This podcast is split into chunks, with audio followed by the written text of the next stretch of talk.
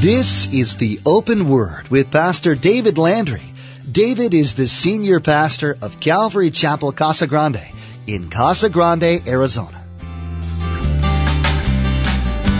Once we're believers and the Holy Spirit takes up residence within our lives, He's always there. So, what does Paul mean when he says be filled with the Holy Spirit? Don't I have all of the Holy Spirit when I come? Do I get just a portion, uh, uh, just a chunk of it? Don't I have all of the Holy Spirit? The problem is, is not that you don't have all of the Holy Spirit, but does the Holy Spirit have all of you? It's when we're filled with the Spirit that our focus is turned to those things of God's kingdom. We're no longer overwhelmed or weighed down by the cares of this world. We are no longer distracted by the attractions of this world. We find ourselves spirit minded living a life of thanksgiving and praise. Pastor David points out that we can't be simultaneously worldly and spirit filled, but we can walk with the assurance of the work of God in our lives. Let's join Pastor David in the book of Ephesians, chapter 5, verse 18, for the conclusion of our message entitled, Known by Your Walk. For there must also be factions among you, that those who are approved may be recognized among you. In other words, they're playing such favorites, and there's a there's this division in the church, and and suddenly they made all these little factions, these little groups. But here's where it really uh, comes into play of what we're speaking this morning in verse 20. Therefore, when you come together in one place, is it not to eat the Lord's Supper? In other words, you're going to come together, you're going to share communion together, you're going to remember the night that the Lord was betrayed, you remember the bread, the, the cup, and all that is significant in that. But yet for them in verse 21, he says, For in eating, each one of you takes his own supper ahead of others. And he says, and one is hungry and another is drunk. Yeah, but they didn't use fermented grape juice at that time. It was just like, you know, Welch's. They left it out on the counter too many days. Verse 22 says, What? Do you not have houses to eat and drink in? Or do you despise the church of God and shame those who have nothing? What shall I say to you? Shall I praise you in this? I do not praise you. Now, there's a lot more in that passage, but the one thing I wanted to draw your attention to was the thing that he speaks in Ephesians eh, when he says, no longer or do not continue to be drunk with wine, but be filled with the Spirit. Paul wasn't just throwing words out. This was very likely and most likely a problem for the fellowship, or at least many within the fellowship at that point in time, just like it was here in Corinth. The church had lost the whole concept, the whole idea, the balance of what's known as koinonia, communion, fellowship together. In addition, during the same time frame, there was a culture that surrounded the church at that point in time, not only just in Ephesus, but in all of that area. It was the pagan worship of these multitudes of false gods. One of those gods that was worshipped um, quite a lot. The popularity of this god was high at this point in time. His name was is the Roman god Dionysius. In, in, the Greek, it was Bacchus, but his name is Dionysius in, in Roman. And he was the god of wine. Now, the worship of Dionysius then incorporated the drinking of large amounts of wine. And after becoming thoroughly intoxicated, the worshippers of Dionysius would move into all sorts of unrestrained activity, including all sorts of gross immorality. In addition, during the festivals, they would run through the streets and the fields, they'd run through the vineyards, crying out and just having a wild time, singing uh, even wild songs, one of the writers tells us to kind of give you the idea of what goes on with that, Plato had written some 300 years even before uh, the writings of our New Testament. Plato writing in reference to those who worship Bacchus or Dionysus.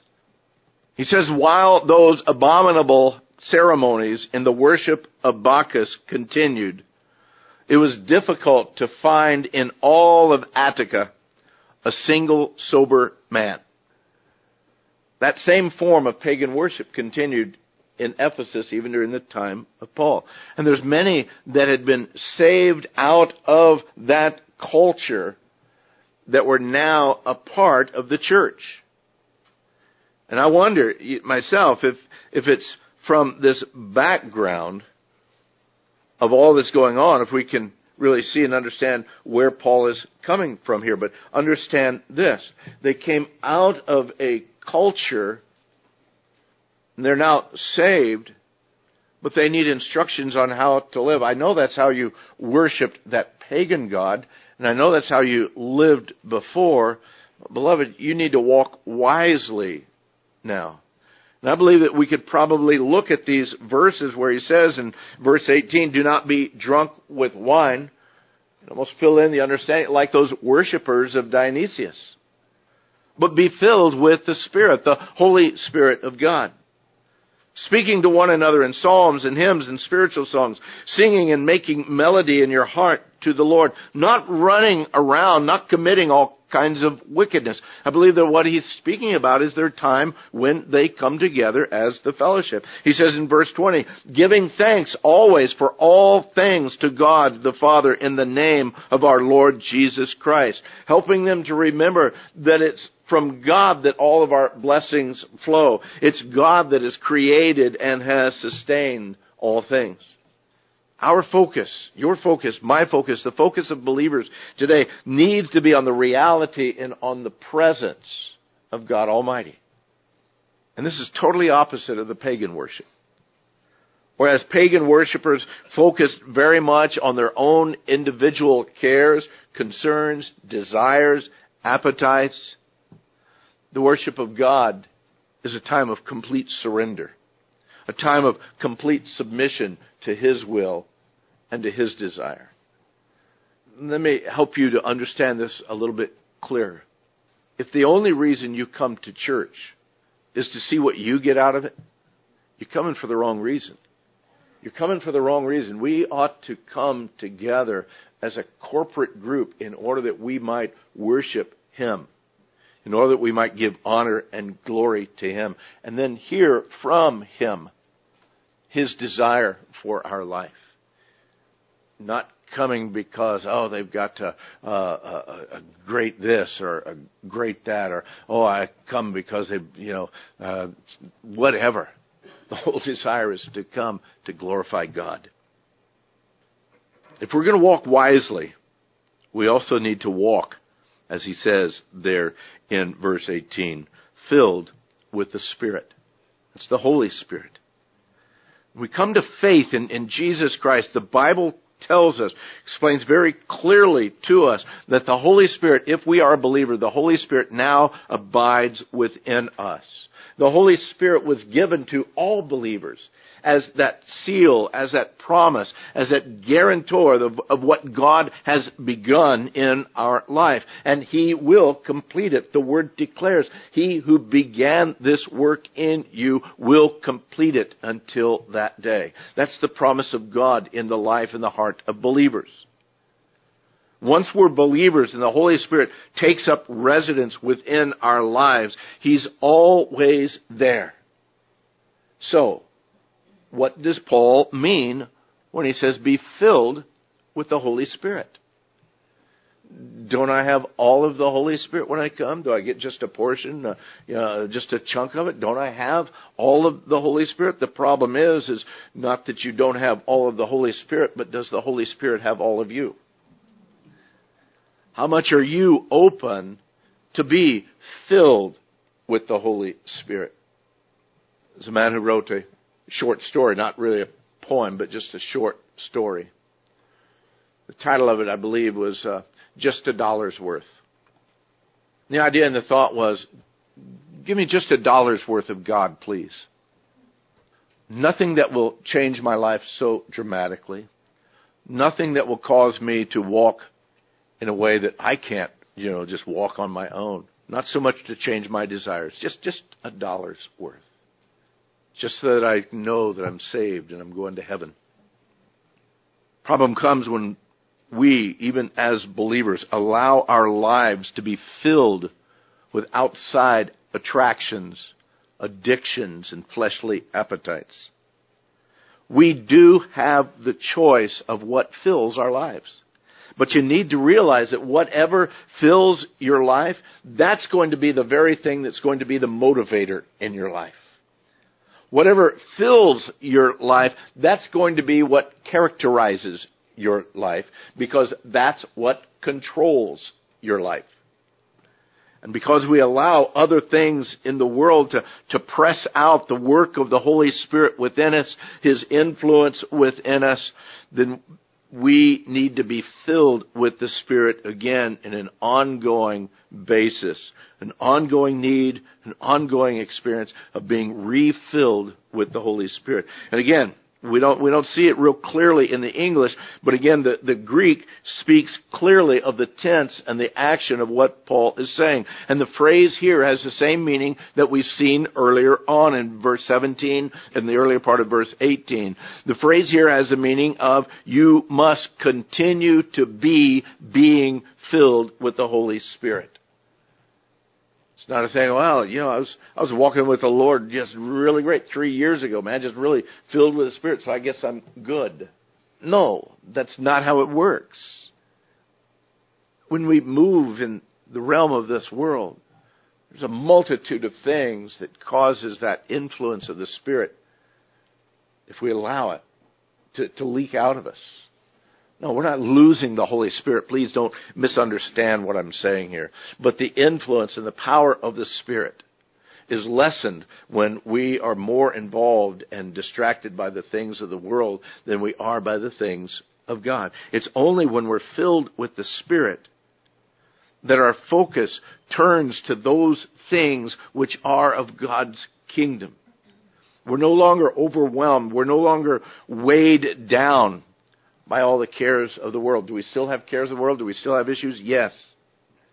And we deal with those, but we deal with those with the focus of our heart and mind being on Christ. We're no longer distracted by the attractions of the world. We find ourselves spirit minded, living a life of thanksgiving, living a life of praise. Now, I want to stop here and put again a little uh, sidebar for you. Does that mean that we can't enjoy the world? Does that mean that we can't enjoy our life and have fun? No. That's not what it means. I believe that the Lord has given us a multitude of things that, that we can have fun, that we can enjoy with, but you know the things that would draw you away from your walk in Christ versus those things that, again, are, they're, they're fine. They're, it's, it's not an issue in my walk with Christ. But are we enjoying the things that draw us away from our wise walk in the Lord? It's only when we're filled with the Spirit that our focus turns to those things of the kingdom.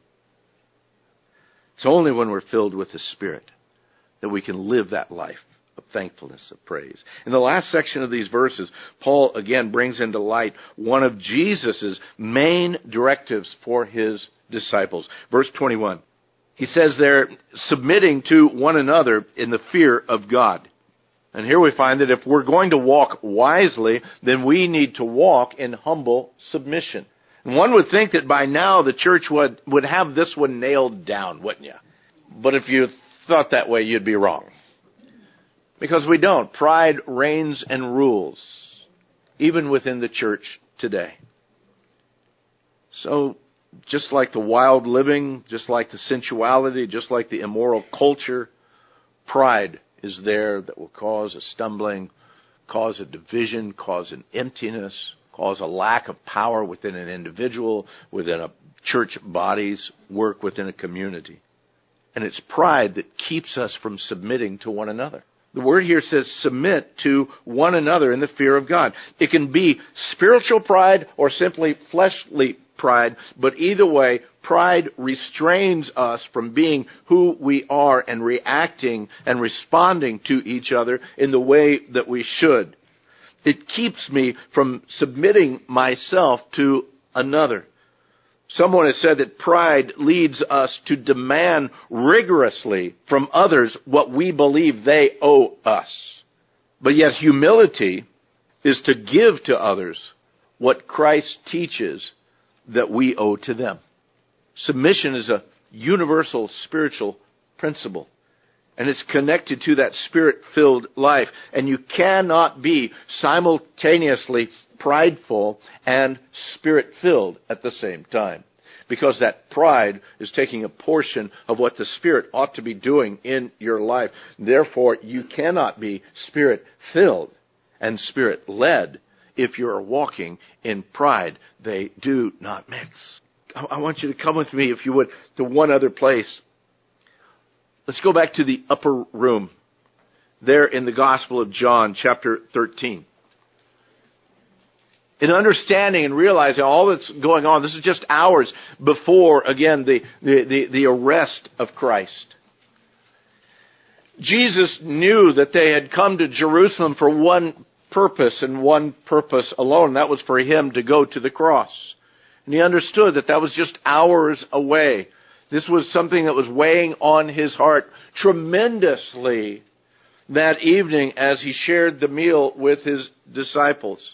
Verse 1 of John 13 says, Before the Passover festival, Jesus knew that his hour had come to depart from this world to the Father. And having loved his own who were in the world, he loved them to the end. Verse 2, Now by the time of supper, the devil had already put it into the heart of Judas, Simon Iscariot's son, to betray him. Jesus knew that the Father had given everything into his hands, that he had come from God, and that he was going back to God. Now, I want to stop right there, and I want you to look at those quick things. Jesus knew he had this assurance that God had given everything into his hands. Jesus walked with the assurance of the work of the Father within his life. He knew, he understood that he had come from God and that he was going back to God. Jesus, in this time, even though all the darkness that was right in front of him that he was going to have to go through, he understood not only his origin, but he understood his destiny. And in the midst of that, because he knew all of those things, then he could respond easily the way that he's about to respond to these guys. Verse 4 So he got up from supper and laid aside his robe, took a towel and tied it around himself. Next he poured water in a basin, began to wash his disciples' feet and to dry them with a towel tied around him. Verse 6 He came to Simon Peter, who asked, Are you going to wash my feet? Jesus answered, and he said, What I'm doing, you, you don't understand. But afterwards you will know. Simon was indignant about this, you see, because he didn't receive the humble act of the Lord. Simon was acting in pride. He says, Oh, you'll never wash my feet ever. Now, he might have thought that that was like a really spiritual thing. No, I'm not, I'm not going to allow Jesus to wash my feet. But do you realize, do you see the pride in that? We know that there's a lot of pride in Peter's life. Remember, he's the one that says, though everybody else forsake you, though everybody else deny you, you can count on me, Lord. You can count on me. And yet he was the one that denied those three. You see where spiritual pride will get you? Spiritual pride takes the emphasis not on, takes the emphasis off of Christ and it makes it very much in your own life. Peter said, you'll never wash my feet ever. Jesus replied, If I don't wash you, you have no part with me. You see, Peter didn't understand in the Spirit. He, did, he wasn't walking in the Spirit, I don't believe, at that point in time. He did not know what was going on because his walk wasn't in the Spirit. He was still being driven by pride. And because of that pride, that's also the reason for this knee-jerk reaction from Peter, from one end of the pendulum now all the way to the other. You'll never wash my feet, Lord. Never, ever. Whoa, wash all of me. Take all of me. Simon Peter said to him, verse 9, he says, Lord, not only my feet, but also my hands and my head. And Jesus says, one who is bathed doesn't need to wash anything except his feet, but he is completely clean. Verse 12, when Jesus had washed their feet and put on his robe, he reclined again and said to them, Do you know what I've done for you? You call me teacher and Lord. This is well said, for I am. So if I, your Lord and teacher, have washed your feet, you also ought to wash one another's feet. For I have given you an example that you also should do just as I have done for you. With all that was going on in the life of Christ at that point in time, knowing for certain that the hour was very short, one of the biggest lessons that he gave for his disciples that they needed so desperately because we've seen these boys interact among each other. We've seen them, hey, you know, they're they're not with us. Should we call hellfire down on them, destroy them? Hey, how about this? Or yeah, we we've seen how these guys work. The biggest lesson that the Lord gives to them within this short period of time is submission one to another. Walking in humility with your brothers. And when you look at the time frame of that lesson, I believe that that's a pretty powerful lesson. I think that that's something that we really need to get a grasp on as the church. There needs to be that kind of humility, that kind of uh, service and care for each other, that submitting to one another. It's the idea, man, when you see a brother that's burdened down, you who are spiritual, come and lift that one up. It's the kind of understanding that says you need to bear one another's burdens. You've got a brother or sister that's struggling in some areas, man, you need to come alongside of them. It's the idea of what the word says, man, esteeming others greater than yourself. But you know the word says that if we humble ourselves, He will lift us up at the right time. But if we continue to try to exalt ourselves, you know what? Number one, we're not walking wisely. We're not walking in the Spirit. We're walking in the pride of the flesh. I believe it's on that idea here back in Ephesians of what Paul says, submitting to one another in the fear of God. I believe that it's on that kind of an idea that Paul builds the rest of his directions for the Christian life. And when he says in the fear of God, you, you need to remember back what we've looked at over the last couple of weeks. This idea of fear of God. What is the fear of God? Ah, he's going to beat me? No. It's the fear of the reverence, the majesty, the might, the awesomeness of who he is.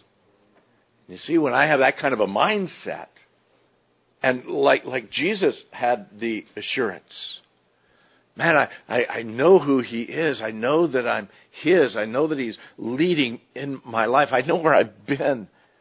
But more than that, I know where I'm going. It's a lot easier for me to get my eyes off myself and to be able to look and see where the needs of those that are around me are. It's a, it's a lot easier for me to make myself less because, hey, I, I'm just the Lord's and the Lord's will do whatever He needs to. I just want to be a vessel of His choosing and working and ministering to the people that are around me. If we can't get our heads wrapped around that concept, gang, that concept of mutual submission to each other, then I don't believe we'll ever be able to fully understand what the Word is telling us about life. If we don't understand the humility part, we're going to miss tremendously what God would have us to do in our lives. First thing we need to do is surrender to Christ. Number one, is your life surrendered to Christ? But number two, are you walking in obedience? Or are you walking for your good pleasure? And thirdly, are you really living with this idea of mutual submission? Or is pride still a great motivator within your life? Thanks for joining us for today's edition of the Open Word. Pastor David will continue verse by verse through the book of Ephesians next time. Now, we want to encourage you to become a Facebook friend with us. Log on to theopenword.com and follow the link to the Open Word Facebook page. To stay current with what's being broadcasted here on the Open Word, subscribe to our Twitter feed at the Open Word Radio. You can subscribe to the Open Word podcast at theopenword.com or search for the Open Word in the iTunes Store. The Open Word podcast is always available and completely free. If you're like most people, you probably use a smartphone. Once you subscribe to the Open Word podcast, you'll always have solid Bible teaching available to you anywhere, anytime. So log on to theopenword.com and subscribe to the Open Word podcast. And to become our Facebook friend, follow the Open Word Twitter feed, or to access the archive of messages, log on to theopenword.com. Well, that's all the time we have for today. We invite you to join us again for the next study of Pastor David's teaching through the book of Ephesians. That's next time on The Open Word.